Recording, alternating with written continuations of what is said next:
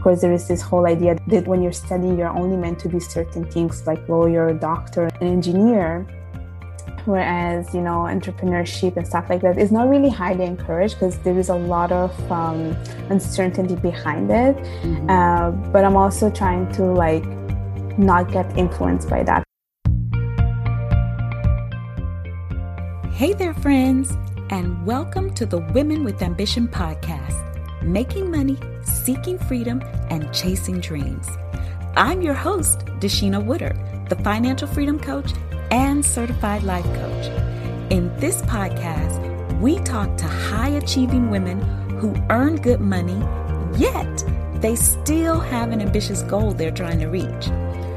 But here's the thing they haven't fully accomplished it yet.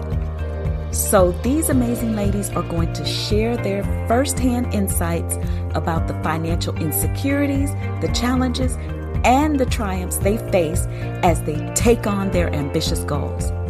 So, if you're an ambitious woman with an ambitious goal and you're looking to get past your fears and financial insecurities that are keeping you stuck, then this is the podcast to help you. We're going to give you the tools and inspiration you need to take action and chase your dreams. So let's get started.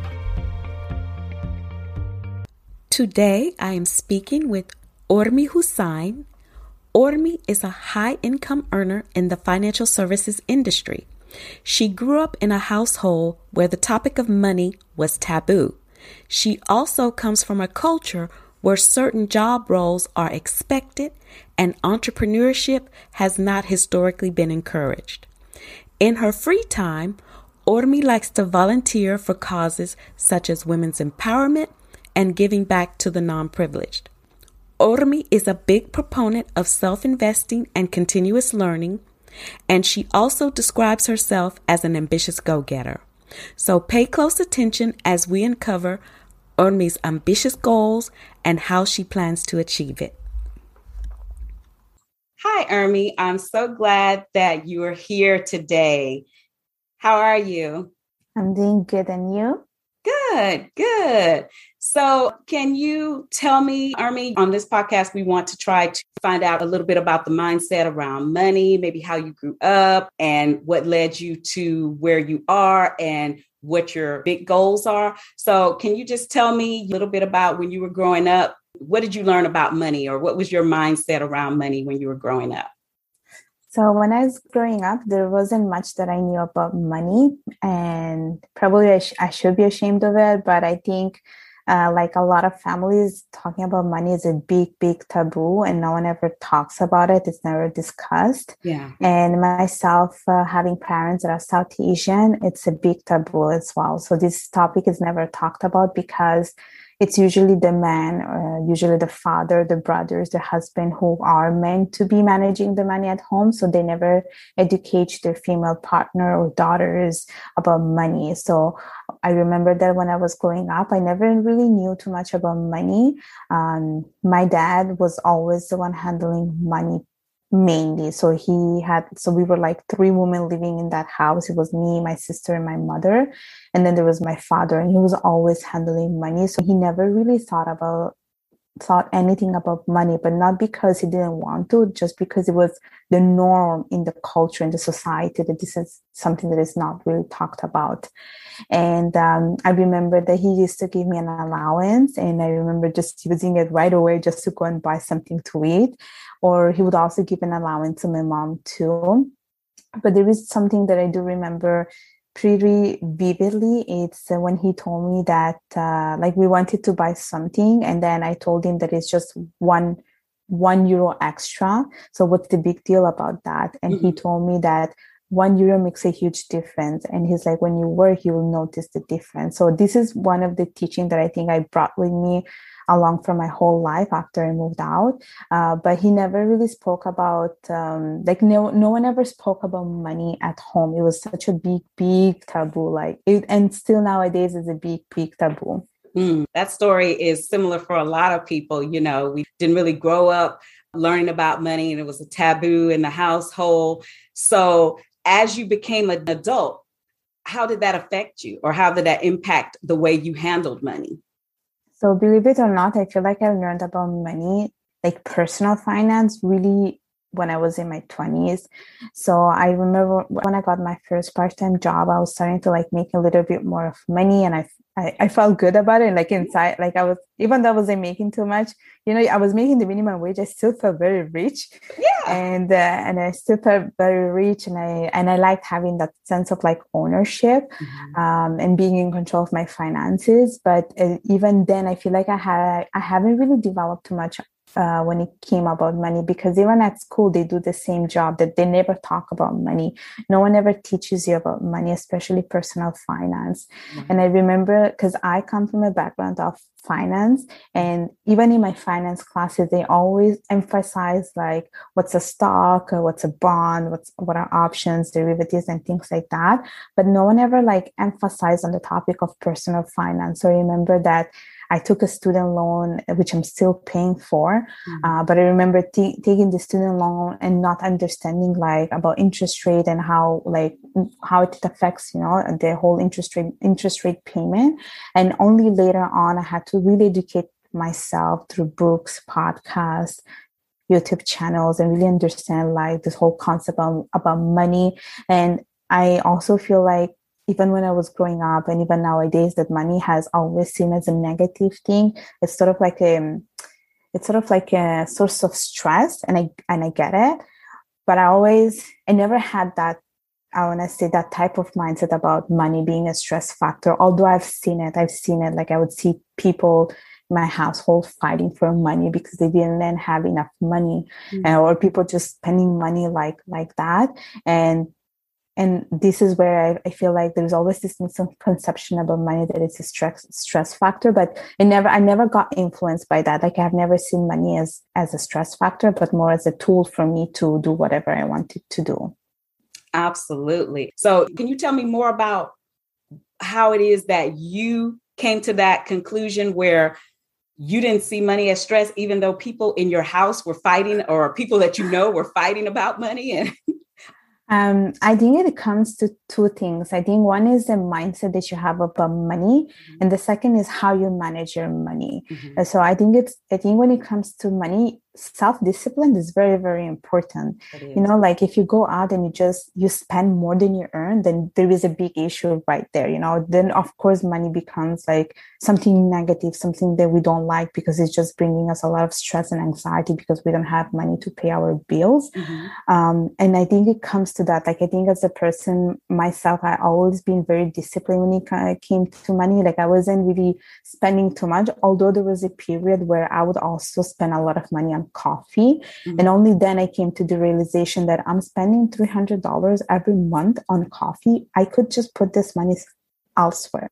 Mm-hmm. And it's not that I'm like depriving myself of coffee. It's just being smart about how you manage manage your money. I think it's important to, you know, get satisfaction from like, you know, it's important to like be happy. And if coffee makes you happy, it's important to do that. But you also don't want to do that like every day. You can find alternative ways of like drinking coffee. You can make coffee at home and bring it to work, for instance, mm-hmm. and put aside say a portion of it towards like investing, which is something that I discovered like really later in life and it was really through self like education and reading books and, and podcasts and i think one of the books that really changed my life was uh, the latte factor by david bach i don't know if you ever read this book but he talks about how like the the five dollars that we spend on on a latte it could be used elsewhere to you know become millionaire. And that's how i felt like it just changed my mindset. And and i feel like even now when i'm like let's say looking for a job like salary is important but i want i don't want to make it my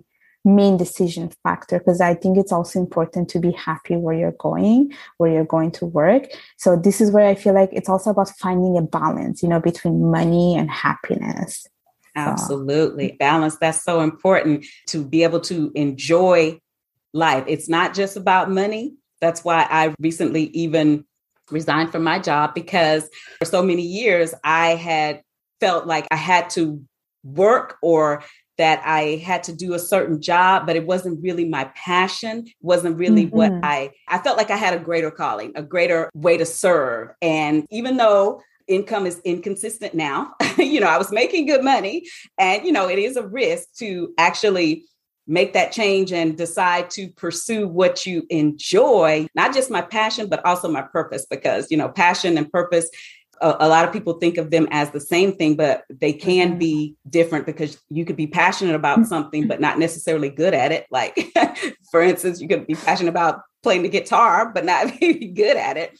But I, I, I like to say that I want to pursue my purpose. So I gave up the salary to mm-hmm. pursue mm-hmm. what it is that I am, you know, I feel that I'm called to do.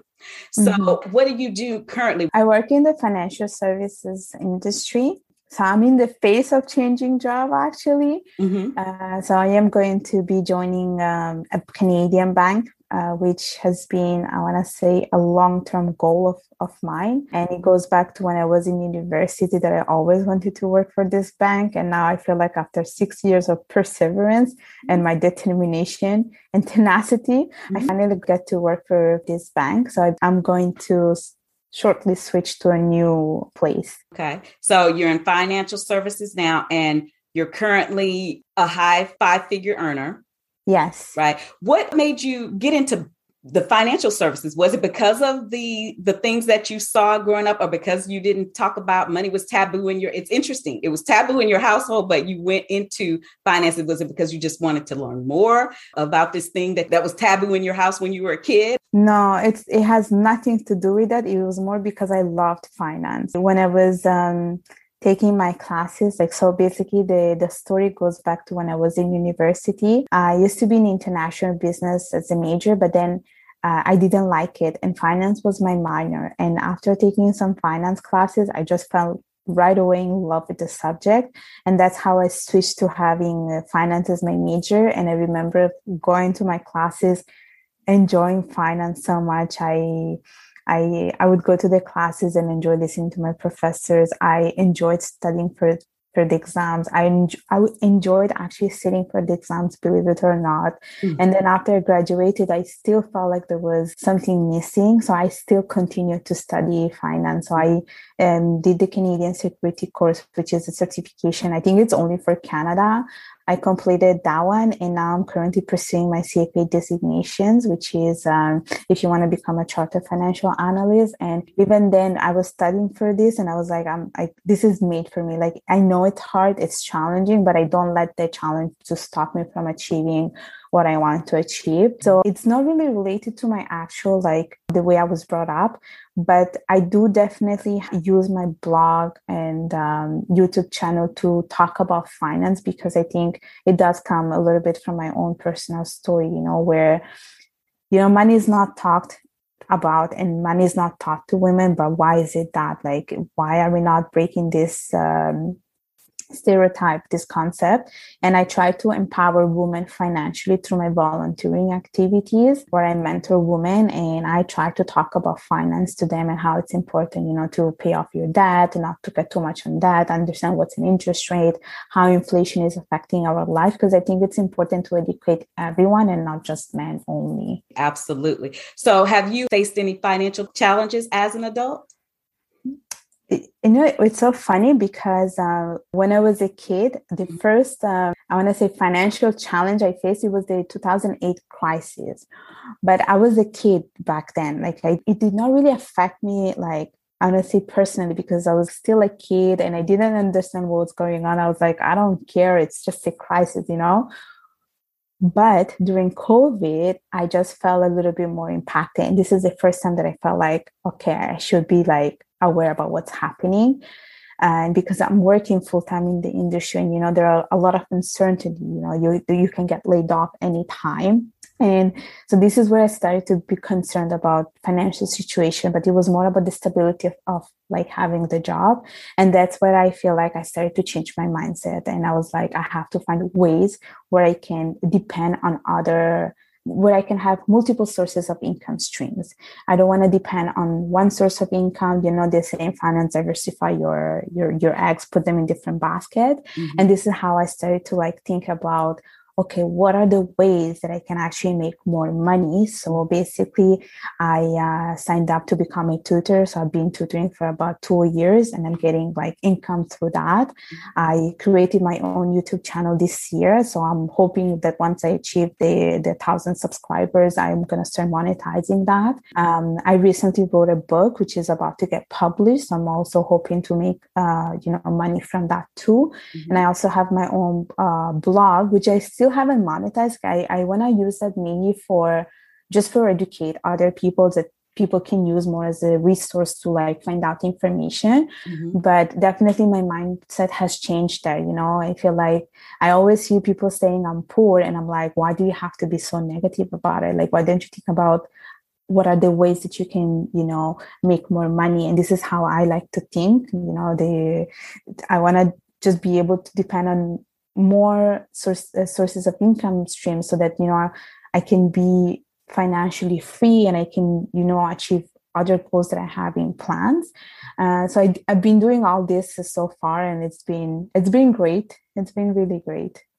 That is awesome. And when you say that about creating multiple streams of income, that is so true. I was listening to one of my favorite podcasts um, shout out to the His and Her Money Show, Talaat McNeal, and he was interviewing a guest. Uh, I want to say his name may be George Pitts, but his tagline is like Mr. Monetize Everything. That's mm-hmm. what he mm-hmm. believes. He said, you know, if you have a talent or skill, find ways to monetize everything because he faced an issue where he was on a job, he was doing well, and then out of the blue, he was terminated. And now suddenly he's got no job and he's got a wife and you know his wife is going back to school and it's christmas time and there's all these things and he's suddenly out of a job.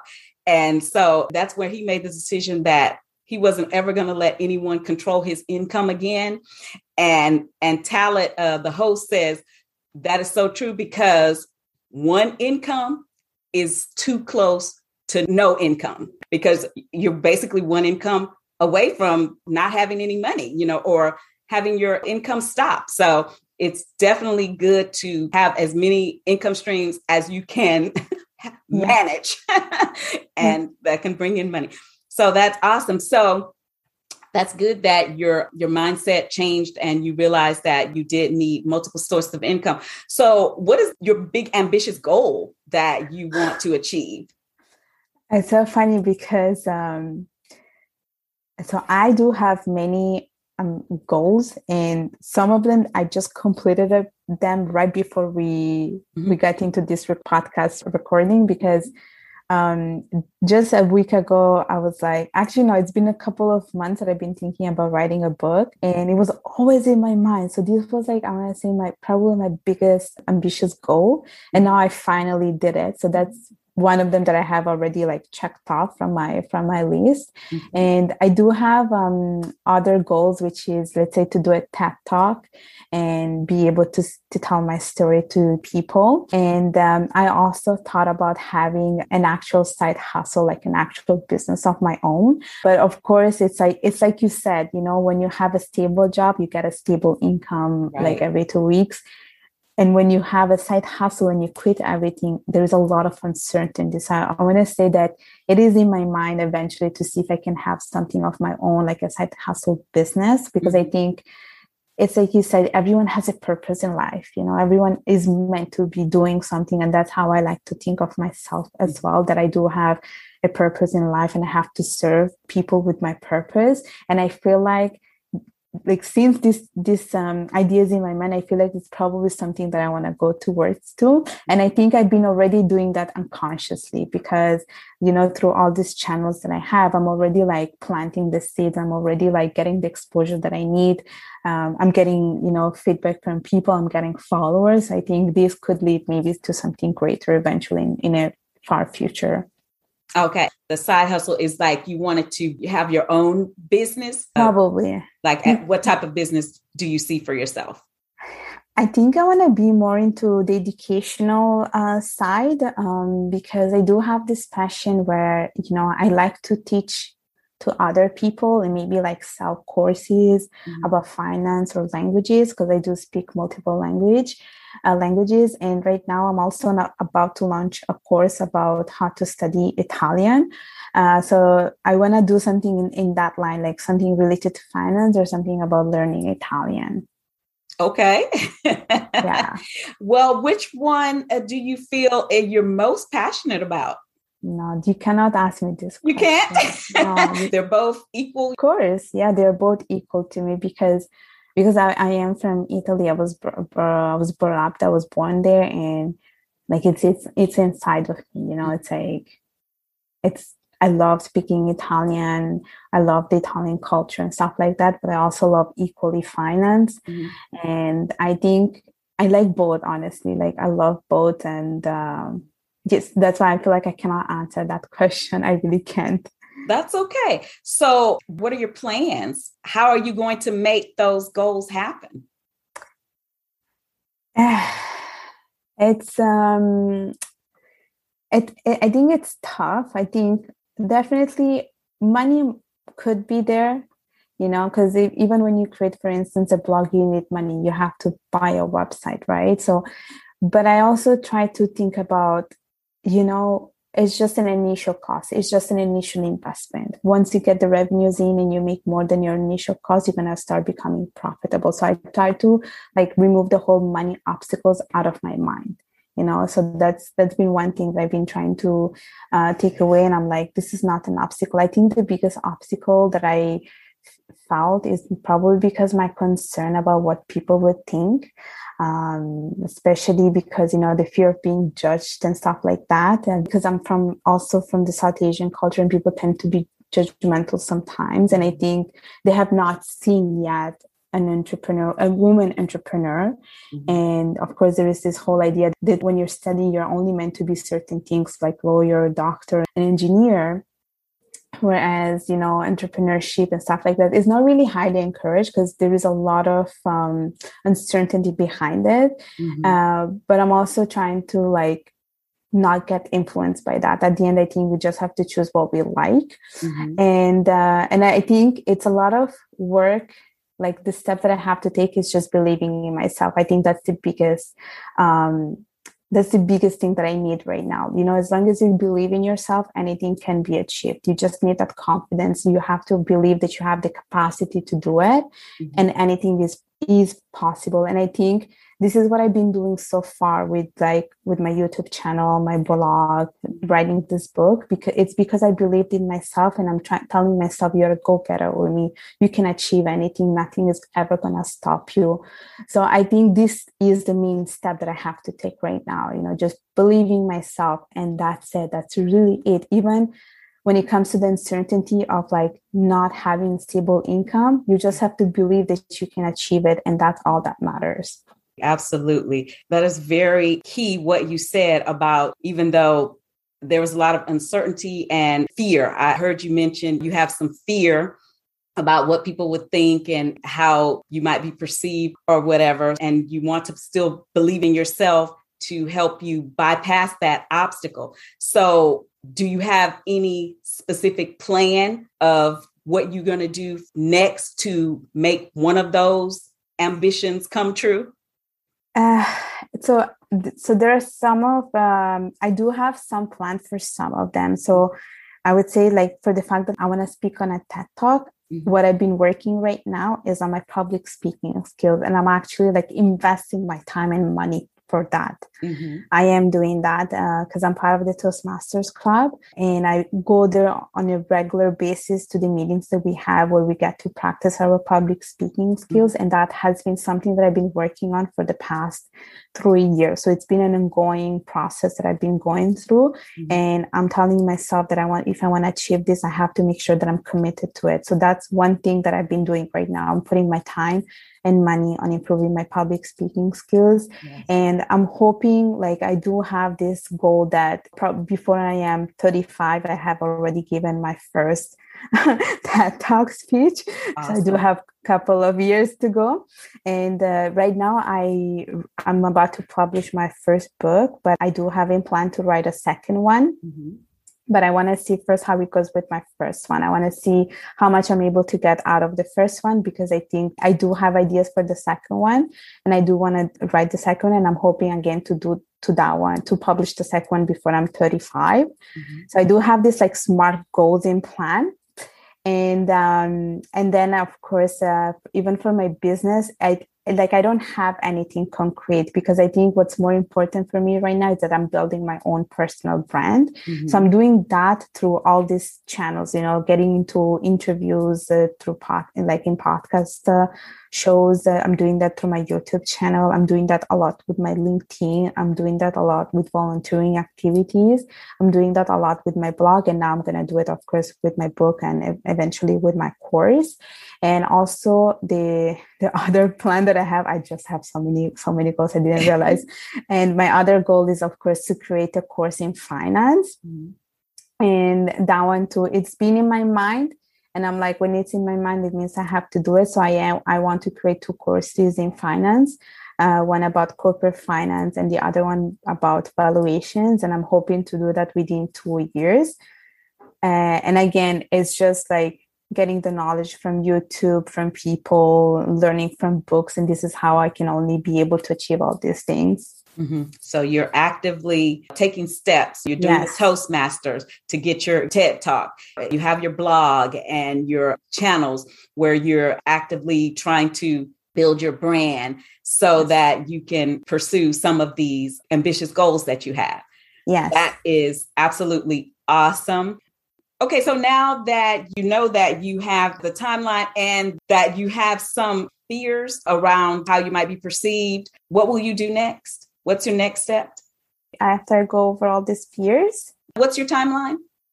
Oh, I want to do, I want to achieve all these things before I'm 35. Before 35. And how many yeah. years do you have?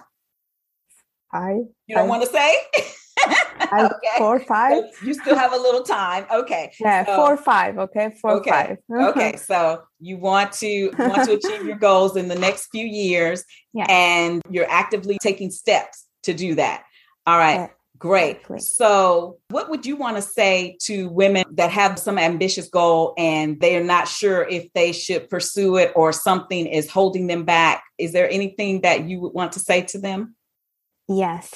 So, I would say that you will always have that little voice holding you back from achieving your goals. I think it, will always be there. Mm-hmm. It could be for reasons related to cultures, to society, how society perceives you, but I also like to think that if you do have those plans in your mind, if you keep thinking that you are meant to be doing something, my only advice would be just do it. Mm-hmm. The literal, that's literally it. You just want to be able to take actions and you don't want to wait five years, 10 years because you want to come there and look back and be like, okay, I wish I've, I've done this before. No, the time is now and time is money. Yeah. So you have to do it right now and do not wait. And I'm telling you, the sooner you do this, the better you will feel about yourself. I think when I do these little things, I have so much fulfillment and I can tell people that I've done this. Mm-hmm. And I like, you know, taking that ownership and saying that I'm responsible for this. I'm good at this. I know how to do this.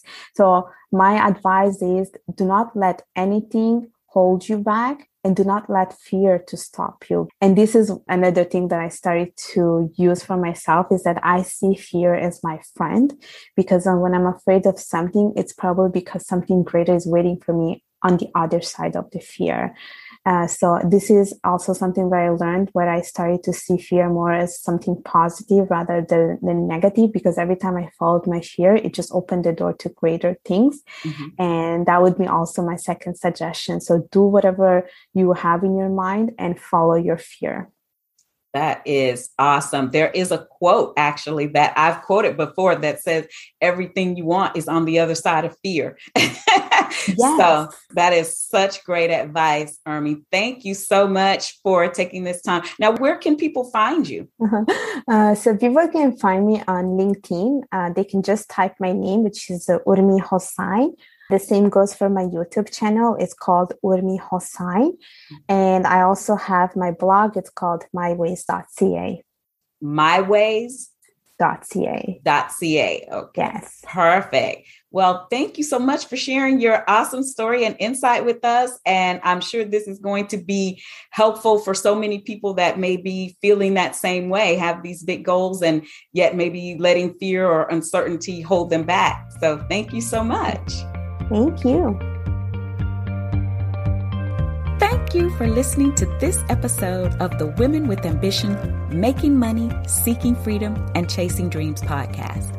If you enjoy this podcast and you want to hear more, then be sure to do these three things. First, hit the subscribe button so you'll be notified each time a new episode drops. You can also visit us on the website extravagantlybroke.com slash podcast and subscribe to our email newsletter for all the latest Women with Ambition information. Second, share this episode with your family and friends because sharing is caring and we can all help elevate each other. Third, don't forget to leave us a positive rating and review on Apple Podcasts or your favorite podcast player so that we can continue to bring you more amazing stories from ambitious women just like you. So that's all for now. And thank you for allowing us to inspire you as you pursue your ambitious goals of making money, seeking freedom, and chasing dreams.